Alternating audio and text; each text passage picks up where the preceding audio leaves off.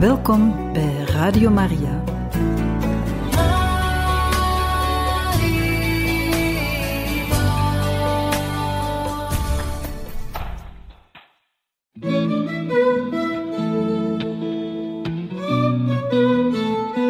De kerk spreekt.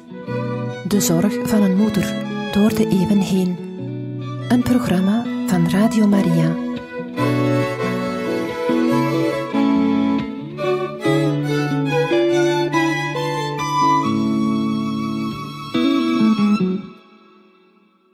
Van harte welkom, beste luisteraars van Radio Maria, bij het programma De Kerk Spreekt.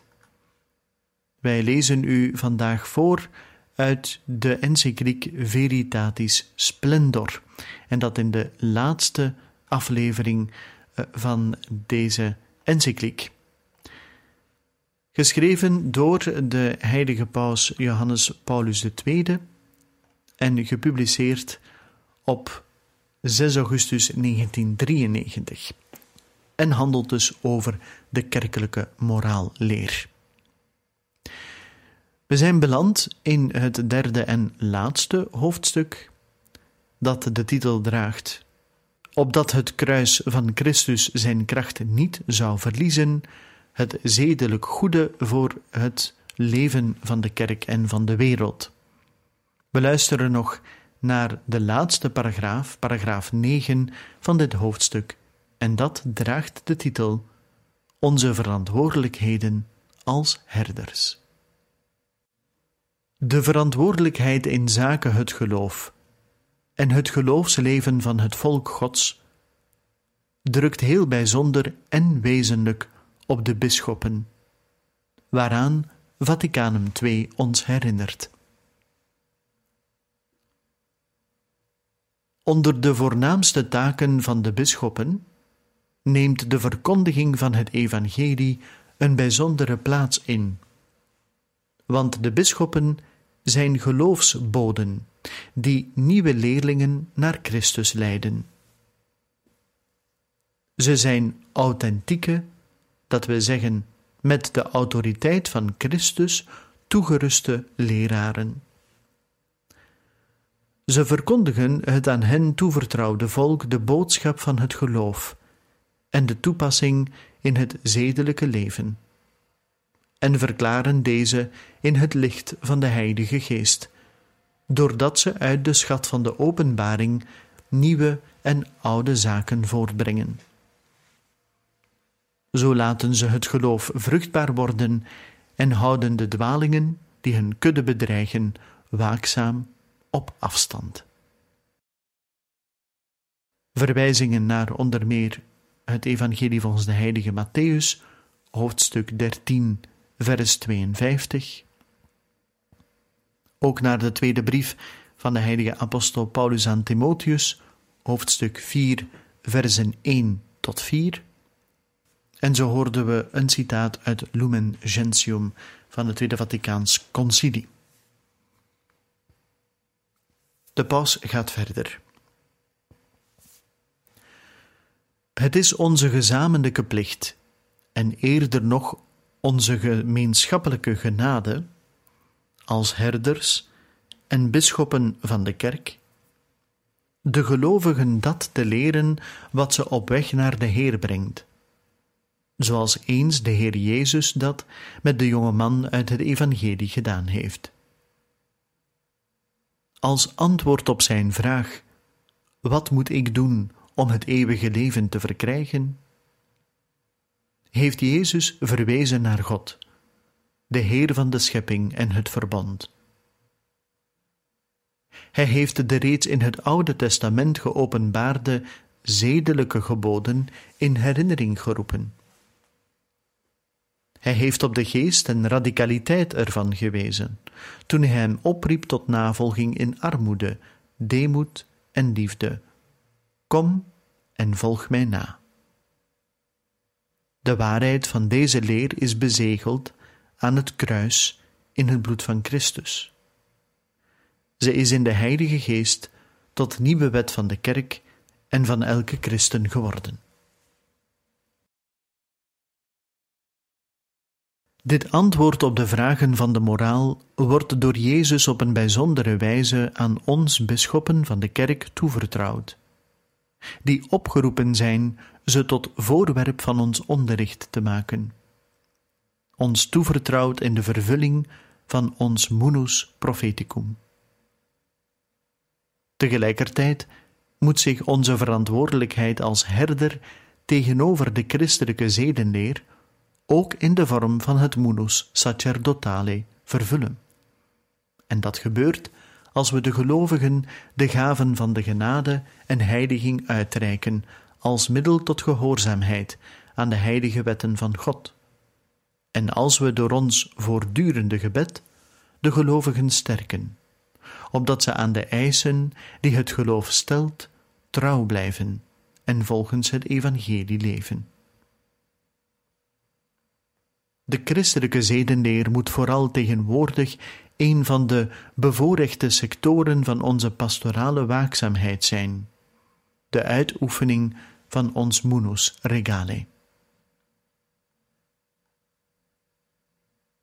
Het is inderdaad de eerste keer dat het leergezag van de kerk de fundamenten van deze leer in een zekere uitvoerigheid uiteenzet en de vereisten voor een pastorale onderscheiding, die in de complexe en soms kritische, praktische en culturele situatie absoluut noodzakelijk aangeeft. In het licht van de openbaring en de voortdurende leer van de Kerk, en vooral van Vaticanum II, heb ik kort de wezenlijke trekken van de vrijheid, de met de waardigheid van de menselijke persoon en met de waarheid van haar handelingen verbonden fundamentele waarden in herinnering geroepen, om zo in de gehoorzaamheid aan de zedenleer een genade en een teken van ons kind zijn van God in Jezus Christus, de ene Zoon, te kunnen herkennen. In het bijzonder worden met deze encycliek beoordelingen van enkele van de huidige tendensen in de moraaltheologie gegeven. Deze deel ik hiermee in gehoorzaamheid aan het woord van de Heer, die Petrus de opdracht gaf zijn broeders te sterken, tot verluchting van en hulp voor onze gemeenschappelijke taak van de onderscheiding van de geesten. Ieder van ons weet hoe belangrijk de leer is, die de kern van deze encycliek vormt en waaraan nu met de autoriteit van de opvolger van Petrus herinnerd wordt. Ieder van ons kan de ernst onderkennen van alles, waarom het bij de hernieuwde bekrachtiging van de universaliteit en onveranderlijkheid van zedelijke geboden gaat, en vooral van die geboden die altijd en zonder uitzondering in zich slechte daden verbieden. Niet alleen voor de individuele persoon, maar ook voor de maatschappij. Wanneer het deze geboden erkent, vernemen het hart van de christen en onze pastorale liefde de oproep van Hem, die ons het eerst heeft liefgehad, zoals de heilige apostel Johannes zegt in zijn eerste brief, hoofdstuk 4, vers 19. God verlangt van ons heilig te zijn zoals Hij heilig is. Dat horen we in het boek Leviticus, hoofdstuk 19, vers 2. Volmaakt te zijn in Christus zoals Hij volmaakt is. Een verwijzing naar het Evangelie volgens de heilige Matthäus, hoofdstuk 5, vers 48. De veel eisende standvastigheid van het gebod berust op de onuitputtelijke barmhartige liefde van God. En het doel van de geboden is het ons met de genade van Christus op de weg naar de volheid van het leven van de kinderen van God te leiden.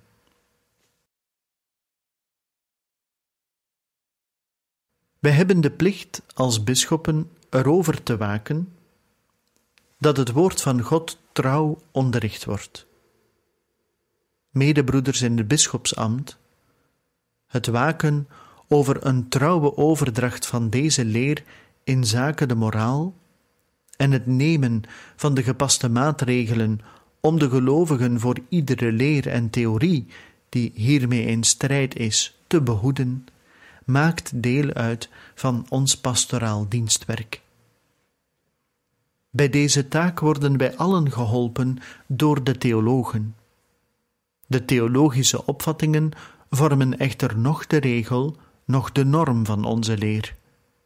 Haar gezag komt met de bijstand van de Heilige Geest en in gemeenschap cum Petro et sub Petro van onze trouw aan het van de apostelen ontvangen katholieke geloof. Als bisschoppen hebben wij de zware plicht persoonlijk ervoor te waken dat de gezonde leer van het geloof en de moraal in onze bisdommen onderricht wordt. Een bijzondere verantwoordelijkheid hebben de bisschoppen wat betreft de katholieke instellingen. Of het nu organen voor de pastoraal van het gezin of de samenleving betreft, of instellingen die zich wijden aan onderwijs of gezondheidszorg. De bisschoppen kunnen deze structuren in het leven roepen en erkennen en bepaalde verantwoordelijkheden hieraan delegeren. Dat ontstaat hen echter nooit van hun eigen verplichtingen. Hun komt de taak toe, in gemeenschap met de Heilige Stoel, het predicaat katholiek toe te kennen, of in gevallen van ernstig in gebreken blijven weer te ontnemen, aan scholen, universiteiten, klinieken en diensten van maatschappelijk werk of gezondheidszorg die zich beroepen op de kerk.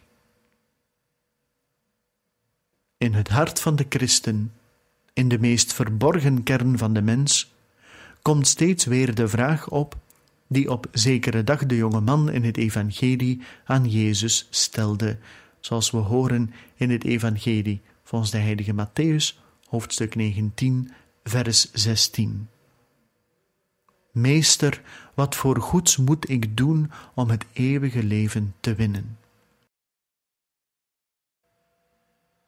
Het is natuurlijk noodzakelijk dat iedereen deze vraag aan de goede meester richt, want hij is de enige die in elke situatie en onder de meest verschillende omstandigheden in het volle bezit van de waarheid antwoorden kan. En als christenen aan hem een vraag stellen die uit hun geweten voortkomt, antwoordt de Heer met de woorden van het nieuwe verbond, die hij zijn kerk heeft toevertrouwd.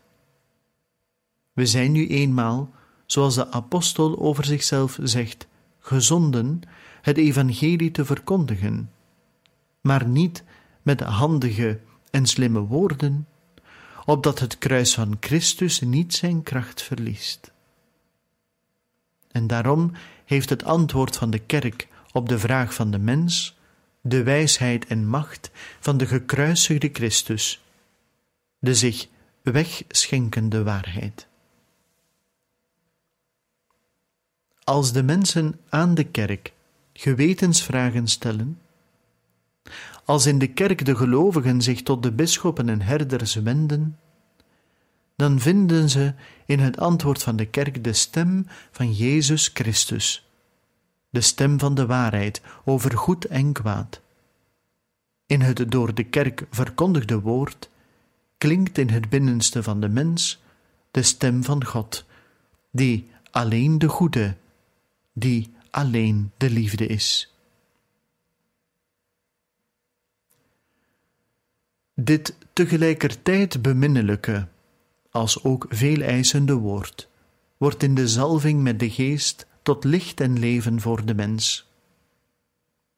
Weer is het de apostel Paulus die ons uitnodigt vertrouwen te hebben. Zo lezen we in de tweede brief aan de Corinthiërs, hoofdstuk 3, versen 5 tot en met 6 en versen 17 tot 18. Onze talenten stammen van God.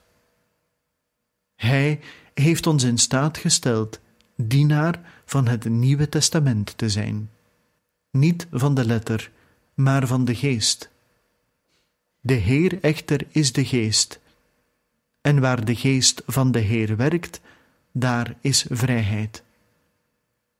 Wij allen weerspiegelen met onthuld aangezicht de heerlijkheid van de Heer en worden zo in Zijn eigen beeld veranderd, van heerlijkheid tot heerlijkheid, door de Geest van de Heer.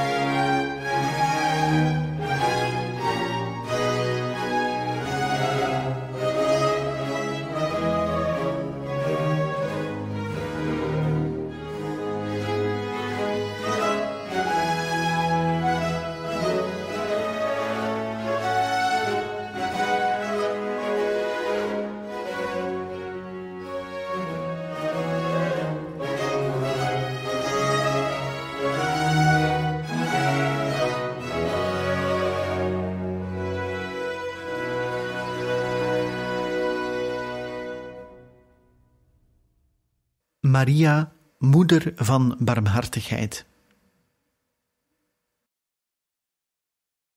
Tot slot van deze beschouwingen vertrouwen wij onszelf, het lijden en de vreugden van ons bestaan, het zedelijke leven van de gelovigen en de mensen van goede wil, de studie van de vakmensen voor ethiek en moraaltheologie toe aan Maria de moeder Gods en moeder van barmhartigheid.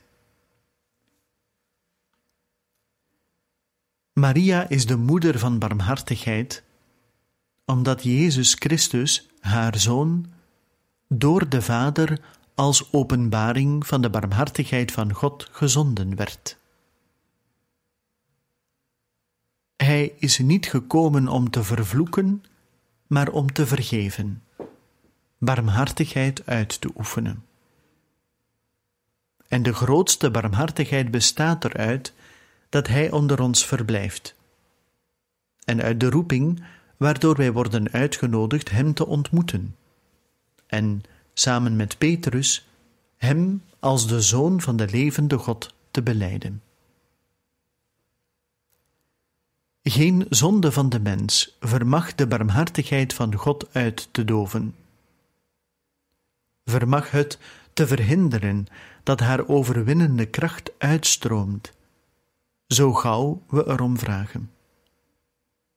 Ja, juist de zonde laat sterker de liefde van de Vader stralen, die, om de knecht vrij te kopen, zijn zoon geofferd heeft.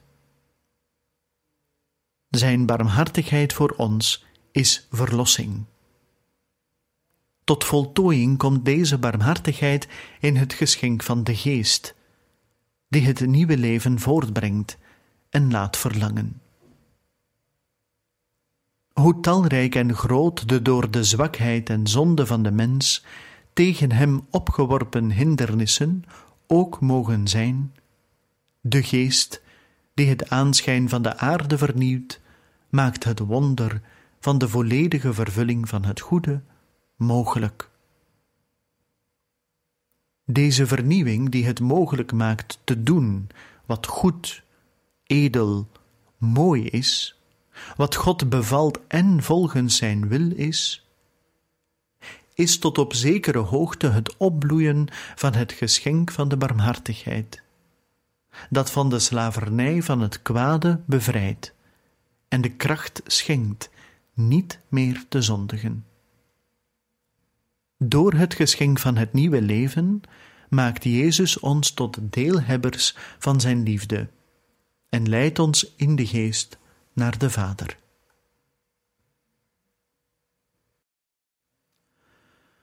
Dat is de troostende zekerheid van het christelijke geloof, waaraan het zijn diepe menselijkheid en zijn buitengewone eenvoud dankt. In de discussies over de nieuwe en complexe morele vragen kan af en toe de indruk ontstaan dat de christelijke moraal op zichzelf te moeilijk is, slechts moeizaam te begrijpen en bijna onmogelijk in praktijk te brengen. Dat is niet juist, want ze bestaat, om het met de eenvoud van het evangelie te zeggen, uit het volgen van Jezus Christus, zich aan Hem over te geven, zich door de genade te laten veranderen en door Zijn barmhartigheid zich te laten vernieuwen, die ons door het leven in de gemeenschap van Zijn kerk bereiken. Wie leven wil, zo herinnert ons de heilige Augustinus. Die weet waar te leven en waar naartoe te leven. Laat hij naderen, geloven, zich aansluiten om levend gemaakt te worden. Laat hij niet uit de gemeenschap van de ledematen wegvluchten.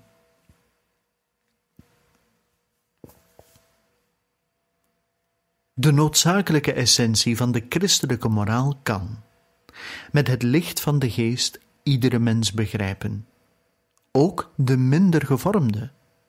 Ja, vooral hij die een eenvoudig hart weet te bewaren. Aan de andere kant ontslaat deze eenvoud volgens het evangelie niet ervan op te komen voor de gecompliceerde werkelijkheid maar kan ons binnenleiden in haar echte betekenis, omdat het navolgen van Christus langzaam maar zeker de wezenlijke kenmerken van de authentieke christelijke zedelijkheid openlegt en tegelijkertijd de levenskracht voor haar verwezenlijking zal geven. Het is de taak van het leergezag van de kerk erover te waken dat zich de dynamiek van het navolgen van Christus organisch ontwikkelt, zonder dat de zedelijke eisen, met al hun consequenties, vervalst of verduisterd worden. Wie van Christus houdt, houdt zich aan de geboden. Maria is ook moeder van barmhartigheid omdat Jezus haar zijn kerk en de hele mensheid toevertrouwt. Als zij aan de voet van het kruis Johannes als zoon aanneemt, wanneer ze samen met Christus de Vader voor hen om vergeving smeekt, die niet weten wat zij doen, ervaart Maria in volledige beschikbaarheid tegenover de Geest de volledigheid en universaliteit van de liefde van God, die haar hart opent en het geschikt maakt het hele mensengeslacht te omvatten. En zo is ze tot moeder van ons allen en van ieder van ons geworden. Een moeder die voor ons de goddelijke barmhartigheid verkrijgt. Maria is lichtend teken en fascinerend voorbeeld voor het morele leven. De heilige Ambrosius, die zich vooral richt tot de maagden, zegt: haar leven alleen is voorbeeld voor allen. Maar uiteindelijk, in een voor allen open perspectief, stelt hij het volgende vast. Het eerste brandend verlangen om te leren schenkt de adel van de meester. En wie is edeler dan de moeder Gods? Of luisterrijker dan zij, die door de luister zelf uitverkoren werd? Maria koestert en voltooit haar vrijheid, doordat ze zich aan God geeft en in zich de gave Gods ontvangt. Ze hoedt in haar maagdelijke schoot de mens geworden zoon van God tot op het moment van de geboorte. Ze voedt hem, ze brengt hem groot en begeleidt hem tot die hoogste daad van vrijheid, die het volledige offer van het eigen leven is. Met zichzelf te geven, treedt Maria volledig binnen in het plan van God, die zich aan de mensen geeft. Terwijl zij de gebeurtenissen, die ze niet steeds begrijpt, in haar hart bewaart en daarover nadenkt, wordt ze tot voorbeeld voor allen, die het woord van de Heer horen en het navolgen, en verdient de naam, zetel der wijsheid. Deze wijsheid is Jezus Christus zelf, het eeuwige woord van God, dat de wil van de Vader openbaart en volkomen vervult.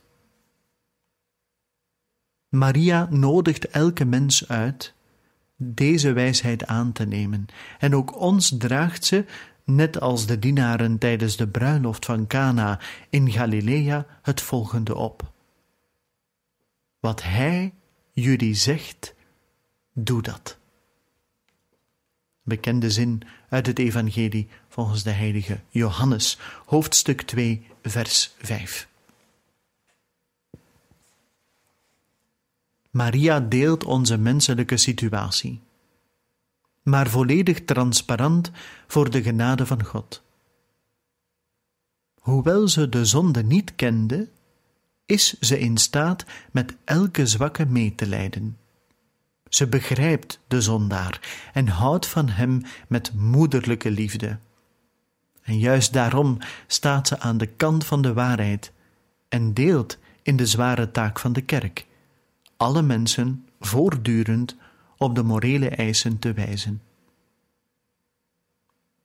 Om dezelfde reden neemt ze het niet dat de zondaar misleid wordt door hem die doet alsof hij iemand bemint, doordat hij zijn zonde rechtvaardigt. Want ze weet dat op deze wijze het offer van Christus, haar zoon, van zijn kracht beroofd wordt. Geen vrijspraak die door welgevallige doctrines, ook van theologische of filosofische aard aangeboden wordt, zal de mensen waarlijk gelukkig maken. Enkel het kruis en de heerlijkheid van de verrezen Christus kunnen zijn geweten vrede en zijn leven redding schenken.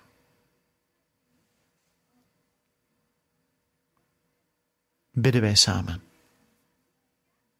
O Maria, Moeder van barmhartigheid, waak over allen, opdat het kruis van Christus niet zijn kracht wordt afgenomen, opdat de mens niet van de weg van het goede afkomt, niet het besef van de zonde verliest, opdat hij groeit in de hoop op God, die vol barmhartigheid is, opdat hij uit vrije wil de goede werken doet die door hem van tevoren bereid werden en opdat hij zo met zijn hele leven tot lof van zijn heerlijkheid bestemd is.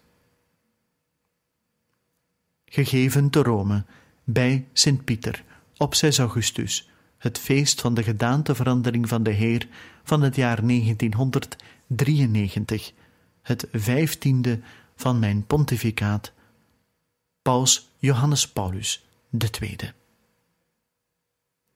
En zo zijn wij aan het einde gekomen van deze encycliek Veritatis Splendor over de kerkelijke moraalleer, geschreven dus door de heilige paus Johannes Paulus II, gepubliceerd op 6 augustus 1993.